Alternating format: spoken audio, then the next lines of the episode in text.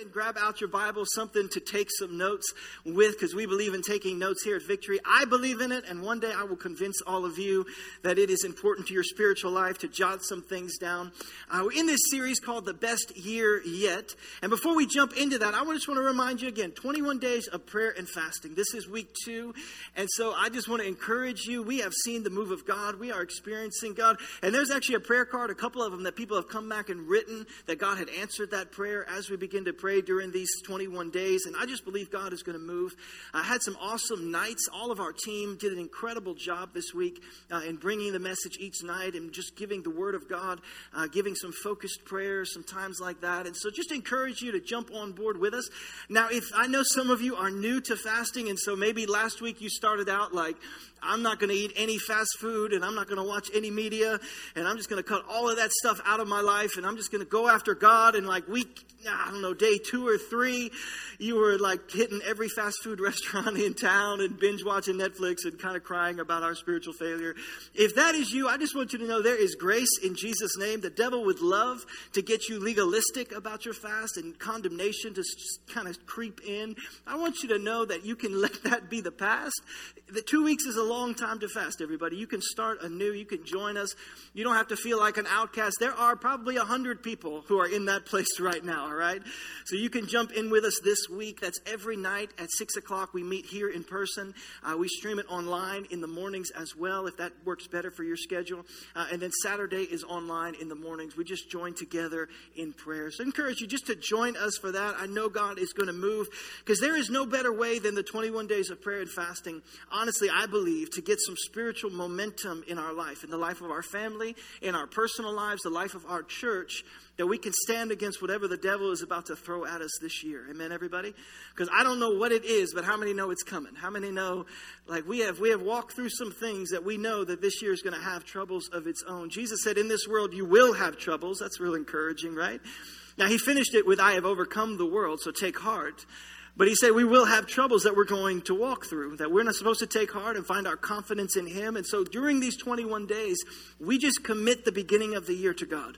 We just put it in his hands. We say we know stuff is coming, but we know who holds the world in his hands. And so we're just going to commit that. And so join with us. I would encourage you. I'm calling our entire church. You don't have to give up food for 21 days, but experience, just participate in the spirit of fasting. Give up whatever it is that has its hold on you. Whatever it is that has, has too, too much of a grip on your life, whatever it is that you thought, I could give that up anytime I want to, and then when it came time to do it, you were like, ah, you know, not that. I'm not giving. Whatever that thing is, let's leave it behind and let's go after everything God has for us. Amen, everybody? Because we are in a fight. Ephesians chapter 6 says this Put on all of the armor of God. Put on the full armor so you can take your stand against the devil's schemes. I think it's interesting it says that because the Bible talks about how God has a plan for your life, that God has a strategy for your life. He has plans for you. But I want you to see on the flip side of that that the devil has tactics and schemes that he's trying to bring into place against humanity. He has things that he's trying to do. The Bible says he's only here to steal, to kill, and to destroy. And so he has a plan for your life. And honestly, it ends in destruction every single time. But I think it's curious. I pray that you notice that it's saying put on the armor of God because I want you to recognize that this is warfare. That this is something serious. This isn't patty cake that we're playing. This isn't something pretend that we're trying to do. And we talked Monday night uh, about spiritual warfare and about what the devil's trying to do and about the attacks that come. Because as much momentum as we get in these 21 days, as clearly as we hear the voice of God, I promise you that during these 21 days, you will see attacks like you've never seen them. And I would not be your pastor if I didn't warn you that during these times, there are attacks that come because the devil, the last thing he wants is spiritual momentum in your life.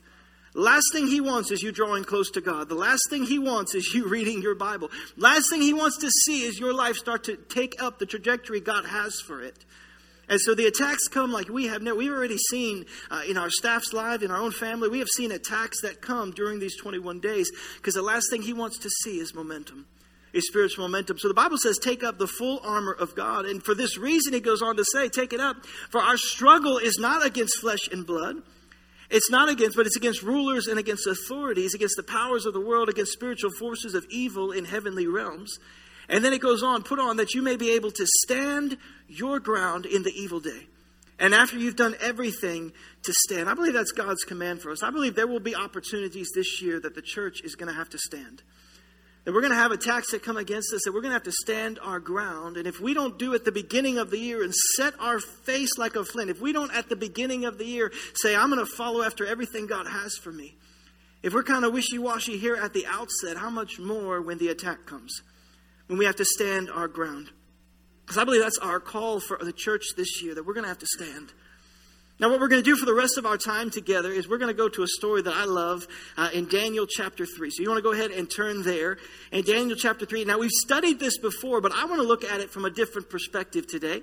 Uh, hopefully, a fresh perspective for you, something new that we can learn from this as we begin. Because last week I told you this could be the best year of your life if it's the best year of your life spiritually. And I truly believe that. I tell it to you every January, but I believe that if this is the best year of your life spiritually, it will be the best year of your life. And so we've got this series called The Best Year Yet. We're looking at things that God is calling us to do. Last week we looked at pursue, looked at the story of David when he asked God, Shall I pursue? And God said, Pursue and recover all. This year we're looking in the story in the book of Daniel because there are three guys who stand for what is right. Three guys who understand this call that we're supposed to stand in our faith. They stand for what is right, and then the wrong thing happens. Let me give you the backstory. Nebuchadnezzar, the king of Babylon, he invades Israel and he conquers the entire nation and he carries off into captivity the best thinkers of the day. So he gets all the best thinkers, all the best minds.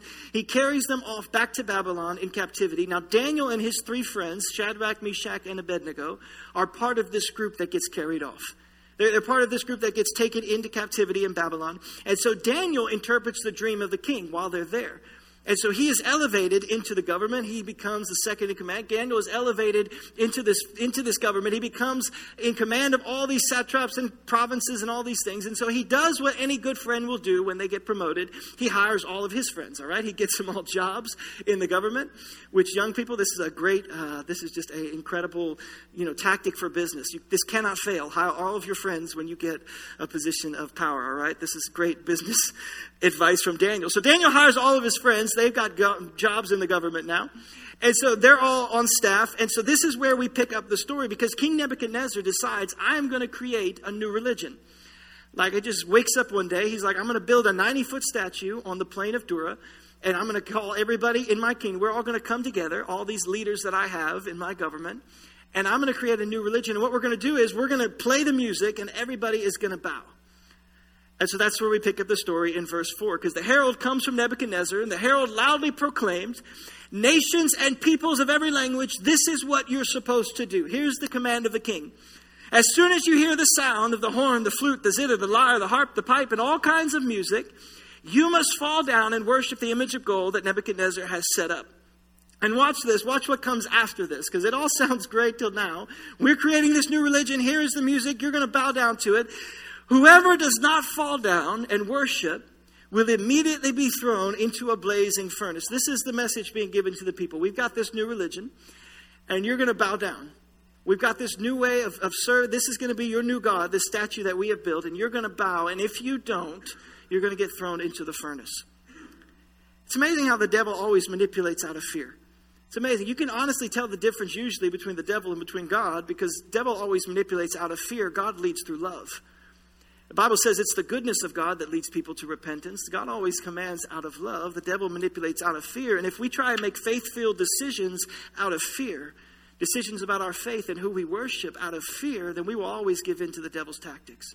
We will always give in to the schemes. When the world plays its music, figuratively and literally, when the world plays its music, when it tells you what you're supposed to value, when it tells you what kind of life you're supposed to live, when it tells you who your God is supposed to be, when it says how you're supposed to raise your kids and what your priorities should be, we have to decide am I going to bow or am I going to stand? When the world plays this music, we have to decide am I going to bow before it? Am I going to give in to culture's pressure or am I going to stand? And so Shadrach, Meshach, and Abednego, they make their decision that day, and the decision they make is that they would stand that they would not bow their knee to any king. They would bow their knee to only one name under heaven. And it wasn't King Nebuchadnezzar's name. It wasn't Babylon. It wasn't a 90 foot statue on the plain of Dura. They would bow their knee to only one name. They decided they were going to stand. Well, of course, people didn't like that. Verse 8, the tattletales of the day show up. At this time, some astrologers came forward and began to tattletale on the Jews. They said to King Nebuchadnezzar, May the king live forever, O king. And now, most of the time, tattletales, they speak with a nasally, right? They speak through their nose. So just imagine that as you're hearing this, all right, everybody? But there are some Jews, O king, whom you have set over the affairs Shadrach, Meshach, and Abednego. There's some guys over there, O king, who pay no attention to you. And they neither serve your gods nor worship this image of gold that you have set up, O king. And they don't do any, oh king, they're not doing what you have asked them to do. Which consequently, if you are a tattletale, please stop, everybody, all right? Just That's just free for you today. The road to success does not lie in ruining somebody else's life, all right? I'm just going to let you know that. But they begin to say, there's a problem, O king. There are people over there who aren't doing what you asked them to do. We got to stamp this out. We got to squash this because they're not doing what culture has asked them to do. They're not doing, O king, what you have told them to do, O king. They pay no attention to you. They're not doing it, O king, because they're not paying attention to what you have said. And so the first question we have to we have to settle in our hearts if we're going to stand at 2022 is what am I paying attention to? What am I giving my attention to? If we're going to stand for God, if we're going to stand strong in our faith, then the first question we have to settle is what am I giving my attention to? Because there's a lot of voices in the world today, and it's amazing how many of them know exactly what you should be doing with your life. How many of them know exactly how you should be raising your kids? How many know exactly what you should be prioritizing? How many know exactly what culture you should be embracing, what God you should be worshiping? It's amazing how many of them know exactly how you should live how you should spend your time. And every so moment, every so often in your life, you may have a moment where you kind of have clarity and think, "Am I crazy? Like, am I? Am I the only? Like, am I not seeing? Like, is no one else seeing this? That this is trying to get us to value this or trying to prioritize that?" Like, am I, am I the, are we, are we crazy? Is this something that, like, why are people who say they believe what we believe not doing what we say we believe? And why is this happening in our life? And you begin to ask yourself, am I the only one? Like, what is, what is, there had to be some moments for these three Hebrew boys. There had to have been that moment that they were in my holy imagination. Now, I'm reading into this, you can throw it all out, right? All right? But there had to have been more Hebrews taken than just the three of them. Like there, had to have been more out there that day on the plains. And so there had to have been others who were bowing at that moment. There had to have been others who were bowing before it. And so these three had to have had that moment where they kind of looked at each other like, Are you going to bow? Am I going to? Are we doing? Like, I'm not going to bow. Are you going to? They had to have had that. Where they look at each other, Are we going to do this? Are we going to let a king tell us who to worship? Uh, are we actually going to allow the, the government to set who our God is? Are we going to 90 foot statue, this is crazy, right? Like they had to have had that moment. And honestly, they had to have had the moment. And where is Daniel? Like he's the one who got us into all this, right? Like where, where is that guy right now? Theologians speculate that Daniel was actually on a mission to another province, that because he was so high up in the government, he just wasn't there that day. Lucky Daniel, right? Just lucky. Lucky just kind of looked out in that. He's got lions coming, so don't worry about him. But you can feel crazy when the media says something, when the government says something, when culture tries to say something, and Hollywood is saying something, and all these voices in your life are trying to say, this is what you should prioritize. This is how you should live. This is who your God should be.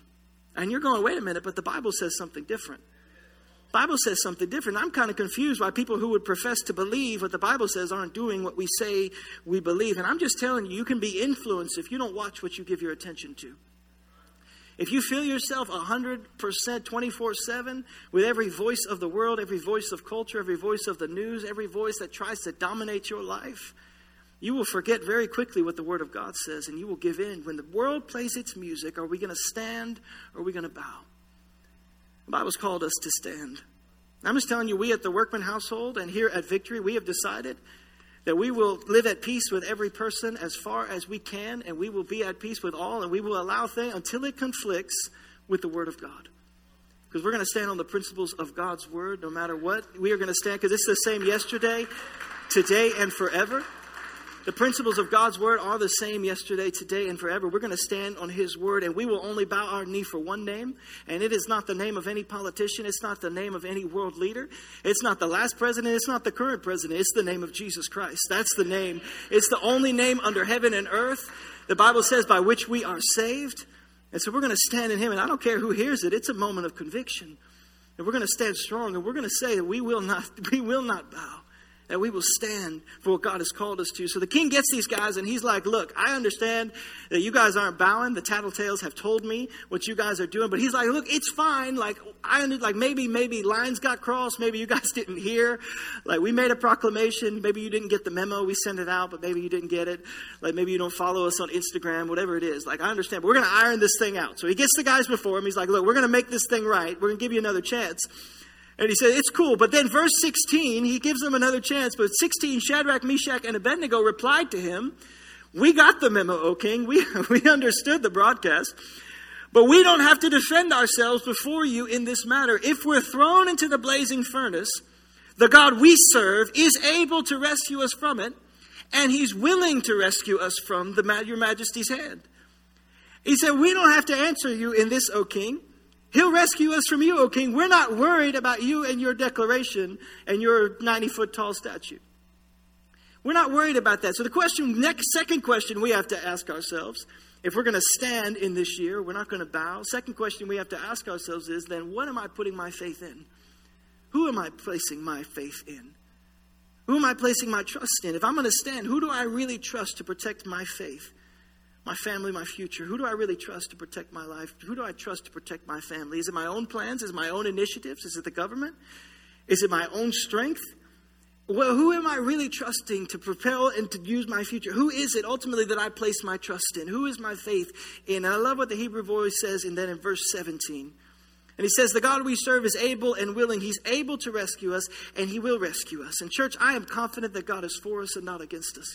I am confident that the God we serve is for us and that He has good plans for our lives. And you got to have relationships around you. We talk about that all the time, but you got to have a faith and conviction inside of you that you know who your God is, that we can say with Paul, I know whom I have trusted, and I believe that he is able to protect what I have entrusted to him. I know who my God is, I know where my faith lies. That as we walk in this world, I know I can stand my ground, that he will surround me, that he will protect me, he will give his favor towards me that his face will shine on me. We can say with Paul, it doesn't ha- matter what happens in this life. Doesn't matter what happens to me in this life. Doesn't matter what I'm shipwrecked or what happens in this life. I know who I have trusted. I know where my confidence lies. Now, it's amazing how many times we ask God to do great things for us. We ask God to do incredible things in our life. And then something happens. We want God to bless us. We pray these prayers. God, would you, would you allow us to be closer to you? God, would you lead us into a closer relationship? And then God brings the answer to our prayer. It's amazing how many times then we try to pray away the answer to our prayer. How many times God will bring the answer to that thing that we want Him to do in our life, and then we'll start praying it away. We pray, God, would you just, God, would you make me a better leader? And then everybody in your life quits on you. And God's like, all right, now you have to be a better leader. You have to lean on me. And you have to develop people in your life. Because I would suggest to you today the way that God touches us is by taking us through things to get us to the place He wants us to be. Isaiah chapter 43, verse 2 says it this way When you go through deep waters, I will be with you. When you go through rivers of difficulty, you will not drown. And when you walk through the fire of oppression, you will not be burned up, and the flames will not consume you. I hope hear today that you may have to go through some things to get to what God has for you that you may have to go through some stuff. And Lord knows we have gone through some stuff. But that God is working it out, that God is using that to, to allow us to get to where He wants us to be. The Bible says, when you go through the waters, you're not going to drown. When you go through the fires, it won't burn you. It won't consume you. That God is walking with us. But the problem is, is we don't want to hear. And the reason why probably none of you are clapping today is you always have to go through to go to that God has to bring you through. We don't like that. We say, God, God, make me a better leader of people. God, make me a better thing. And God then allows the situations to then make us better leaders. We say, God, allow me to develop people and to have relationships in my life. And then God takes out some of the relationships that are not good for us, not healthy in our life, and allows us to make new ones. And we don't like that. We feel uncomfortable. We say, God, make my marriage stronger, and then God brings up all those issues that you fight about all the time, so now you have to finally settle them once and for all. Come on, and we are praying, God, what is this? Make it stop, oh Lord. Like, take this away from me. Too often times we pray away the answer to prayer that God is bringing. It's amazing to me how God uses seasons in our life. Because these three guys are well seasoned. You'll see in this story, these three guys have gone through some stuff. The reason they're able to stand in front of Nebuchadnezzar, the reason they're able to say that is because they've already been through seasons where God has shown himself faithful. These three guys are looking back because I would remind you, they were taken as slaves from their home country. They were taken to a foreign nation. And yet, God's hand on their life, they still rose to power. They refused to eat the king's food, they set themselves apart. They ate vegetables for weeks, everybody. Come on, somebody. They sacrificed. And yet they still rose to power. It says they were smarter, stronger than all the ones around them, that God's hand was on their life. And so they were able to look and say, hey, look, God has been faithful to us. And so we know He's going to be faithful from here on out. We've seen what God has done. Like last week, we looked at David, where David went to fight Goliath, and he said, Look, I, I, fought the lion and the bear. This Goliath is nothing to me. Come on, bring on the giant. I already seen God be faithful when I was out with the sheep. I saw him faithful with the lion and the bear, and so this giant is nothing to me. But none of us would pray, Oh Lord, would you send a bear to kill me today? like uh, just praise the lord so i can grow. That's just what i need in my life today. None of us start our day oh lord would you none of us have our head in the lion's mouth going praise the lord this is just an opportunity. These teeth are sharp. I just i should praise like i hope i live. This would be an incredible testimony. None of us are in the midst of that praying oh god would you just send more trouble my way? Praise the lord so i can grow praise the lord god would you just build my testimony and yet all of us have walked through fire all of us have walked through things, and I promise on the other side of that, in the midst of it, maybe we didn't see, but you should have that confidence now that God was with you then, God is with you now, that what He said before, He is still faithful to produce, that God is with us. You got to have that confidence in Him. That confidence that what the devil intended to harm you, God can turn for the good for those who love Him and are called according to His purpose. I'm just telling you, you got to go through to get to. And God's got some great things for your life that God has in store. God has some purpose beyond your wildest imagination that He wants to do in your life, that God has a plan for you. It's good preaching, everybody. Verse 18, this is my favorite part. Verse 18, this Hebrew boy goes on to say, But even if he, I know God is able and I know He is willing. And I know that He can, and we've seen Him work in our life. But even if He does not, we just want you to know, O King, that we will not serve your gods or worship the image of gold that you have set up. Here's the toughest one to answer of all the questions. We're going to settle some things in our heart. We got to ask, what do I give my attention to? We got to ask, who do I put my faith and my trust in? But the toughest one we have to ask ourselves then is, what will it take for me to quit? He says, even if he doesn't know, we know he is, O king, is able. We know that our God is willing, O king. We know that he can, we know that he will. But even if he doesn't, we just want you to know, O king, we're not going to bow we're going to stand, even if He doesn't rescue us for it. And so the question we have to resolve in our what will it take for us to quit? What's your breaking point? What's our breaking point? For some of us, it's not very much. For some of us, it's not much. What would it take for us to walk away from our faith? What would it take for us to give up our conviction? Because we can explain a million things away in our lives. We are masters of the explanation. We can explain away a million things, and the message of the world that creeps into the church is bound now so you can stand later. The message in these types of moments that creeps in is bow now so you can stand later. All you got to do is bow this one time, and who's going to know? All you got to do is give in this one time, and who's going? These three Hebrew boys had to be saying, It's the three of us out on the plain of Dura among thousands. It's just the three of us. Who's going to know? if we bow now? Who's going to know if we if we give in? In fact, we'll be doing the spiritual thing by bowing now. Because God wants revival to come to Babylon, and we need to be alive in order for revival to come to Babylon. And so we need to bow now so we can stand later. And so we'd be doing the spiritual thing. Because we're really not bowing in our hearts. We're just bowing, you know, in the physical. We're not bowing in our hearts. And so if revival needs to come to this nation, we need to be alive for that to happen. And so this must be the path. So the message is that creeps in, bow now so you can stand later. We have to be alive, they think. But for them to say, and for these three Hebrew boys, I love this story. This is one of my favorite stories in the entire Bible. Because for them, they said, you know what? Even if it doesn't work out for us, even if it doesn't, we know our God is willing and we know He is able, but even if it doesn't work out the way we want it to, I'd rather die than bow. I'd rather do what God has called me to do than bow. There's got to be a level of conviction, and we'll deal with that at the end of this series. What is the cross to us? What is the cross to us? Is this a message of convenience? Is this something we got into because Jesus was going to make all of our dreams come true? Is this a, a, social club that we just like to enjoy going to on Sunday mornings that we just enjoy? Or have we had an encounter with the living God?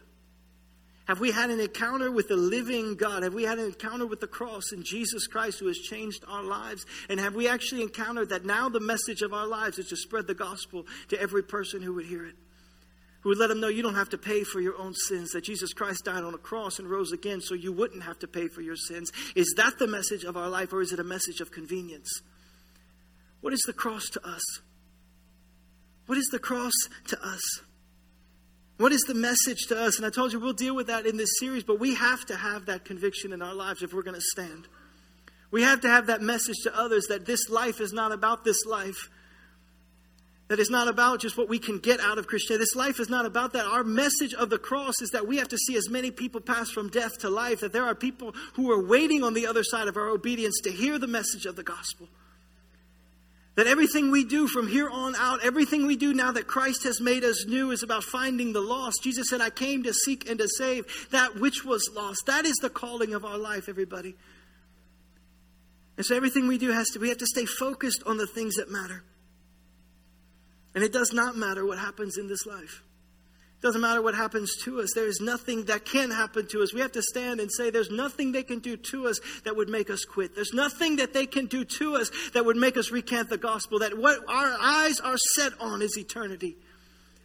And that's what matters. That this life is not about this life. This life is about the life to come. That this life is just a vapor. But what matters is eternity, and there's nothing that can move us from the unchangingness of God's word, from the principles of His word. What will it take for us to quit? What's our breaking point? Might be maybe if you lost your job, or maybe if your marriage fell apart, or maybe if maybe even if your kid ran away from God, or maybe if something happened in your life, or God forbid somebody that you actually love got sick and actually died, and now it becomes personal. What would it take? What's our breaking point? These guys said, There's nothing you can take from us, there's nothing you can do to us.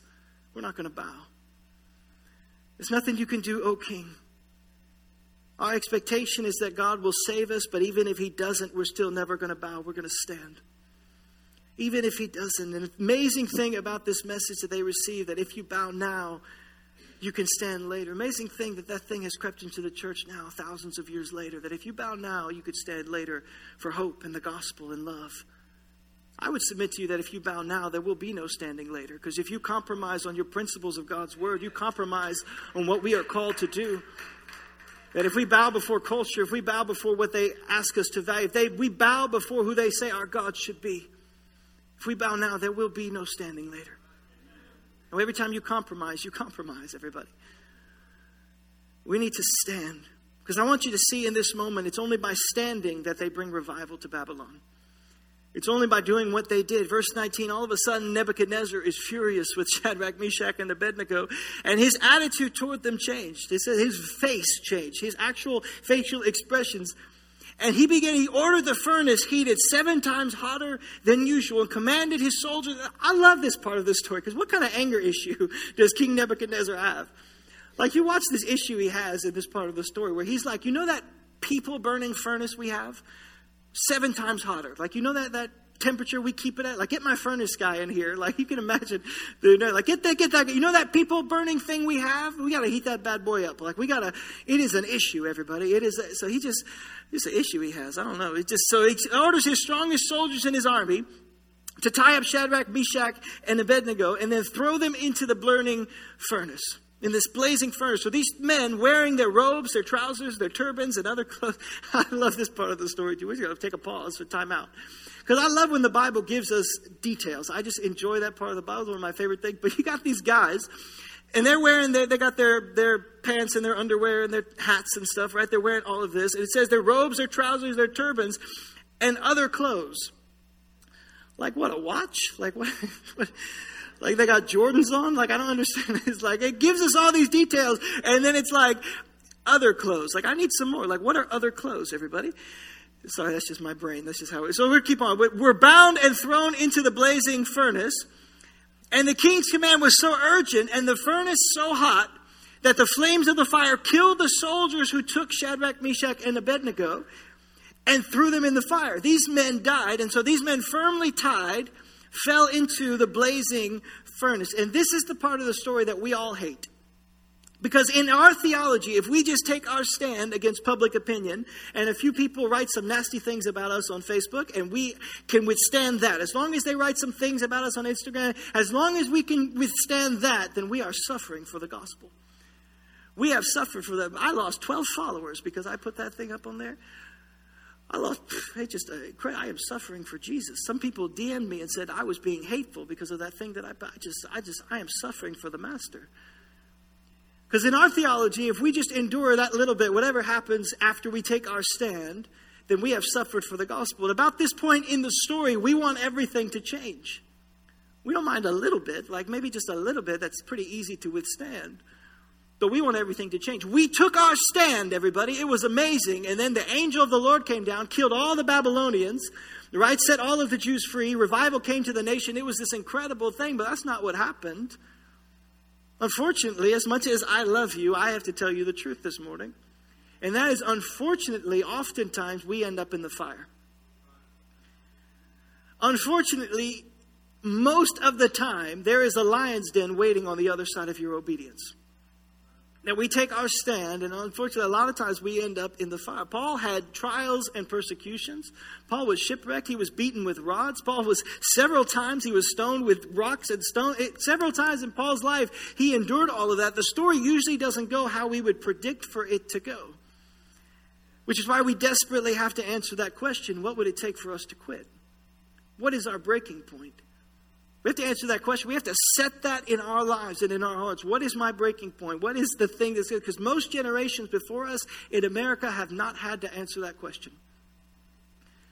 Have not had to answer that. And I pray if the Lord tarries, we will not as well, but it might happen in our generation. It might happen in our kids' generation. Will we endure actual persecution? And I've told you this before. My great grandparents' families in Armenia were killed for their faith, beheaded, marched off of cliffs, marched into the desert to die for their faith in Jesus. And I have met personally believers around the world who are living in persecution right now for the faith in Jesus Christ, for the lives that they are living. And so, as your pastor, I can allow a lot of things and I can have a lot of conversations, and I know you all love me, but I will offend you, probably all of you in this particular area if we ever start to list and to label the trivial as persecution. Because there are believers around the world right now who are giving their lives for the gospel. Will we endure when our time comes? Will we endure? What will it take for us to quit? What is our breaking point? And if I can just encourage you, though, this morning, I would tell you that there is nothing to fear in the fire. When we get thrown into the actual fire, there's nothing to fear there. There's nothing to fear in the actual fire. There should be no fear in taking your stand. There's nothing to fear about following Jesus. Because the Bible says His is the only name by which men are saved. His is the only name under heaven and earth by which men and women are saved. He is the only way to follow. It's the only path that is right. And so there should be no fear in following Jesus. It's what's laid out before us, and where He leads us, we will follow. Where He leads us, we will follow. Three things you find when you take your stand. And you find yourself in the fire. Three things you find. First one is you're going to find Jesus like you have never imagined in your life.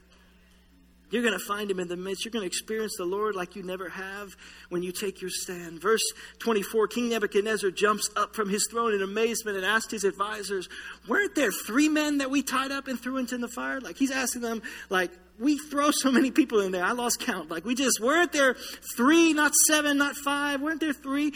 And he replied, Certainly, Your Majesty. And he said, Look, I see four walking around in the fire, unbound and unharmed. And the fourth looks like a son of the gods. I think I see Jesus in that fire. I think I see Jesus walking around in that fire. I think I see it. Listen to me. When you are in the fire, you will encounter God like you never could when your life was easy and cushy. You will encounter God like you never believed. And let's just be honest with each other for just a minute. If I asked you to tell me your story of when Jesus walked with you in this life, when Jesus was there for you, you're not going to tell me about all the mountaintop and easy experiences that you went through.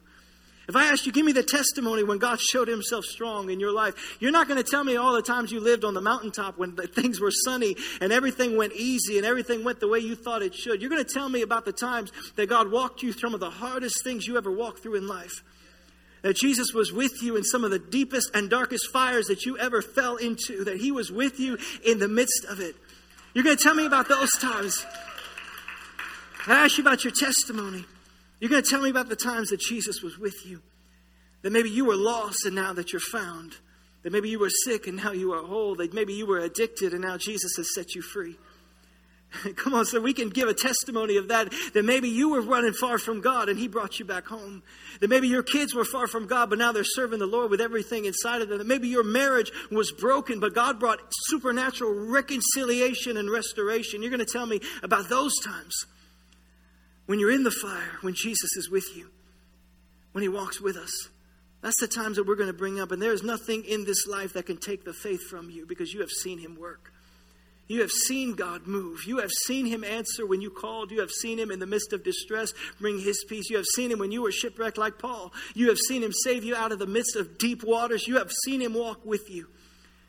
And so when we talk about the, what God has done in our lives, we have seen Him.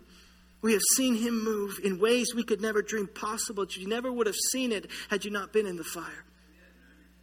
And let me just encourage you even more Jesus doesn't keep you from the fire, He joins you in the midst of it.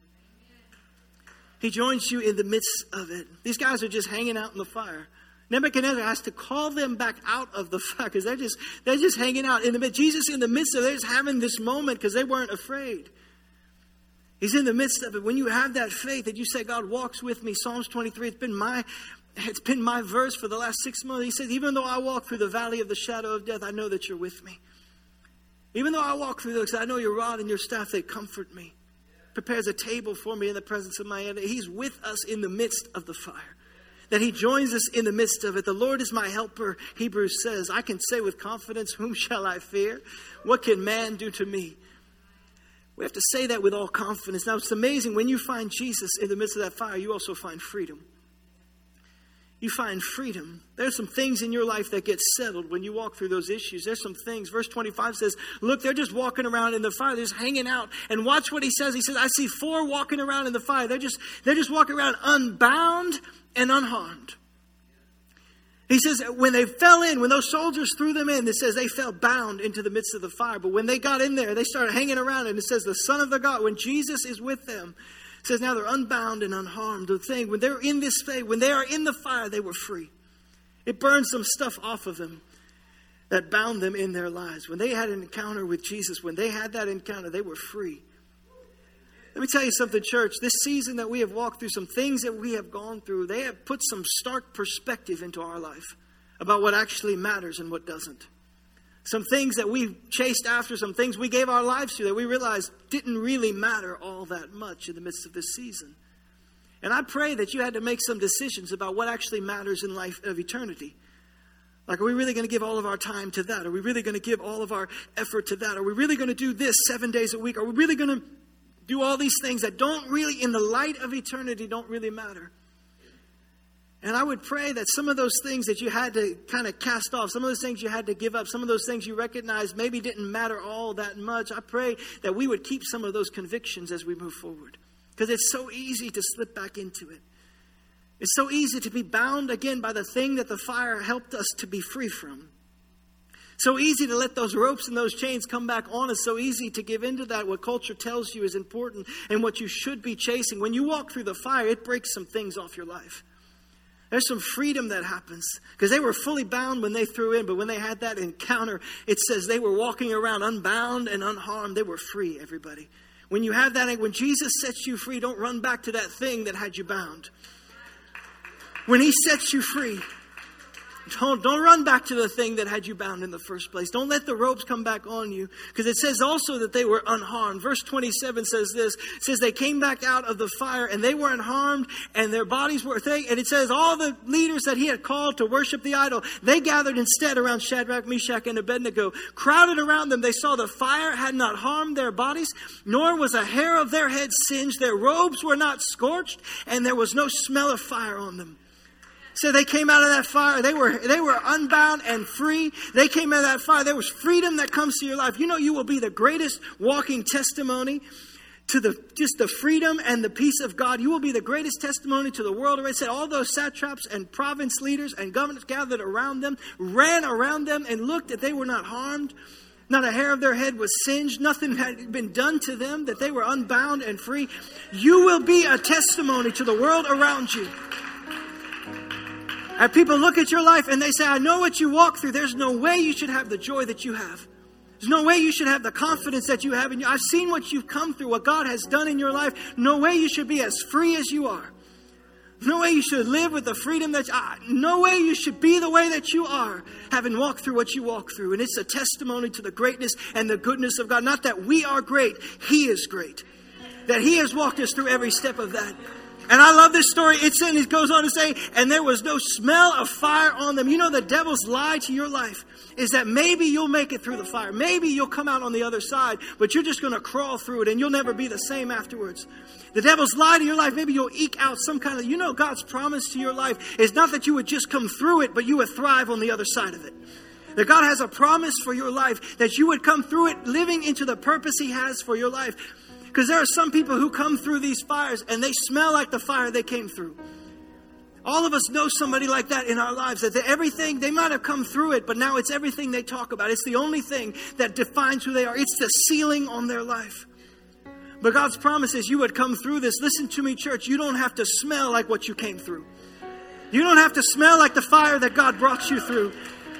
It says there was no smell of smoke on them. They came out unharmed, unbound. They were free in Jesus' name. And I promise you, on the other side of that fire, of what God brings you through, that you'll find influence.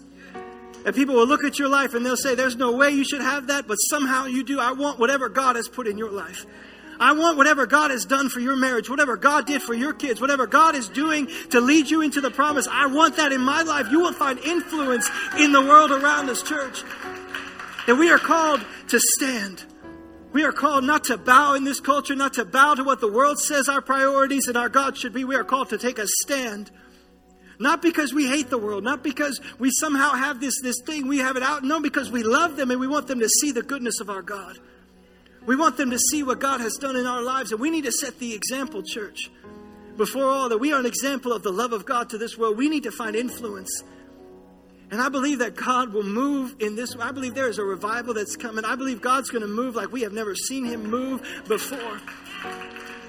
That God has plans for our life. Because you will find influence. Nebuchadnezzar looked at these guys and watched this. He said, Praise be to the God of Shadrach, Meshach, and Abednego, who has sent his angel and rescued his servants. They trusted in him. And they defied the king's command and were willing to give up their lives rather than serve or worship or bow any God except the one God of our lives, the one God whose name under heaven and earth except him. He said, Praise be the God of Abraham, praise be the God of these guys, praise be the God that we serve. Because on the other side of this, on the other side of this, we find influence. They chose potentially at the expense of their lives. They said, We're not going to bow. And I believe, church, I just want you to know I believe this is a year we're going to have to stand.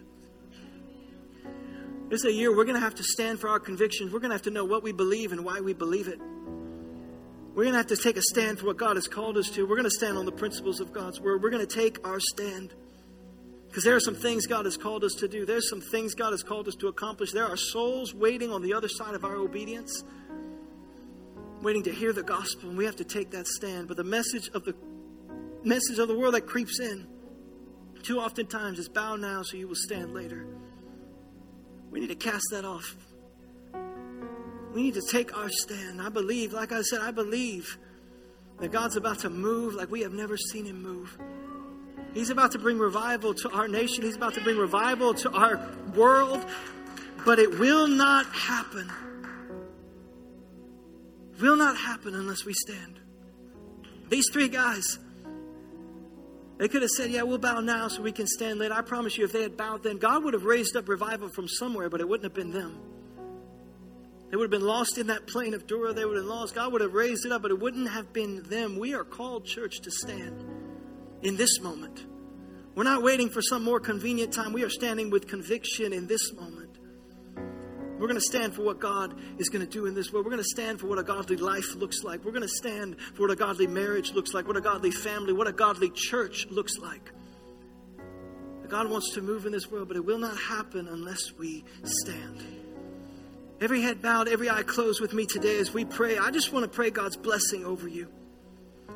And there would be an anointing on our lives this year. There would be the best year of your life if it's the best year spiritually. I truly believe that.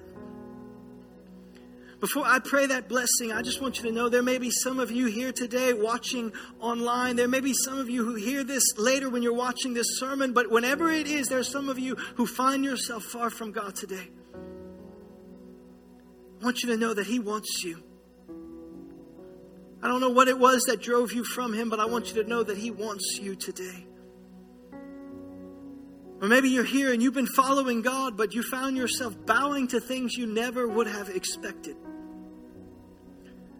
That maybe you caved in on your conviction to some. Maybe there was something that drove you away from God and towards the world. Maybe the music played and you bowed. I want you to know that God's not mad at you today. He's not looking to get even with you. I want you to know He's come to rescue you.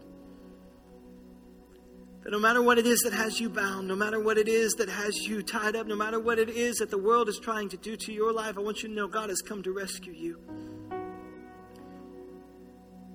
That He's not looking to judge you, He's coming to set you free.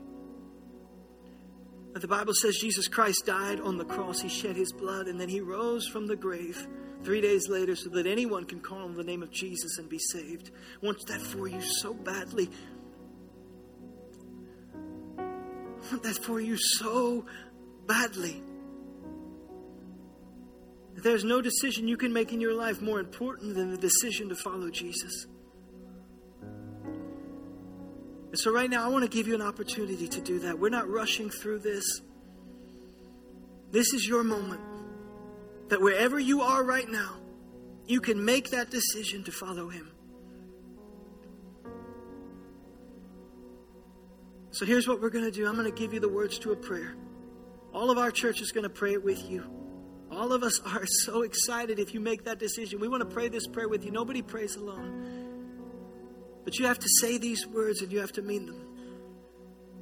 I'm not making anybody stand up or come to the front. I'm not looking to embarrass you. All I want to do is connect you with Jesus.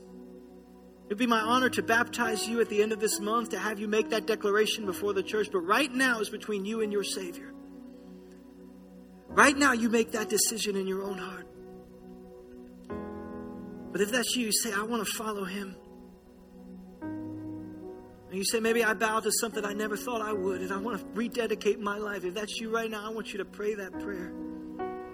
In church, let's pray it with them. Say these words Say, Dear Jesus, I repent. Forgive me of all of my sin, of all my mistakes. I believe you died on the cross, and I believe you rose again, and I make you the Lord of my life in Jesus' name.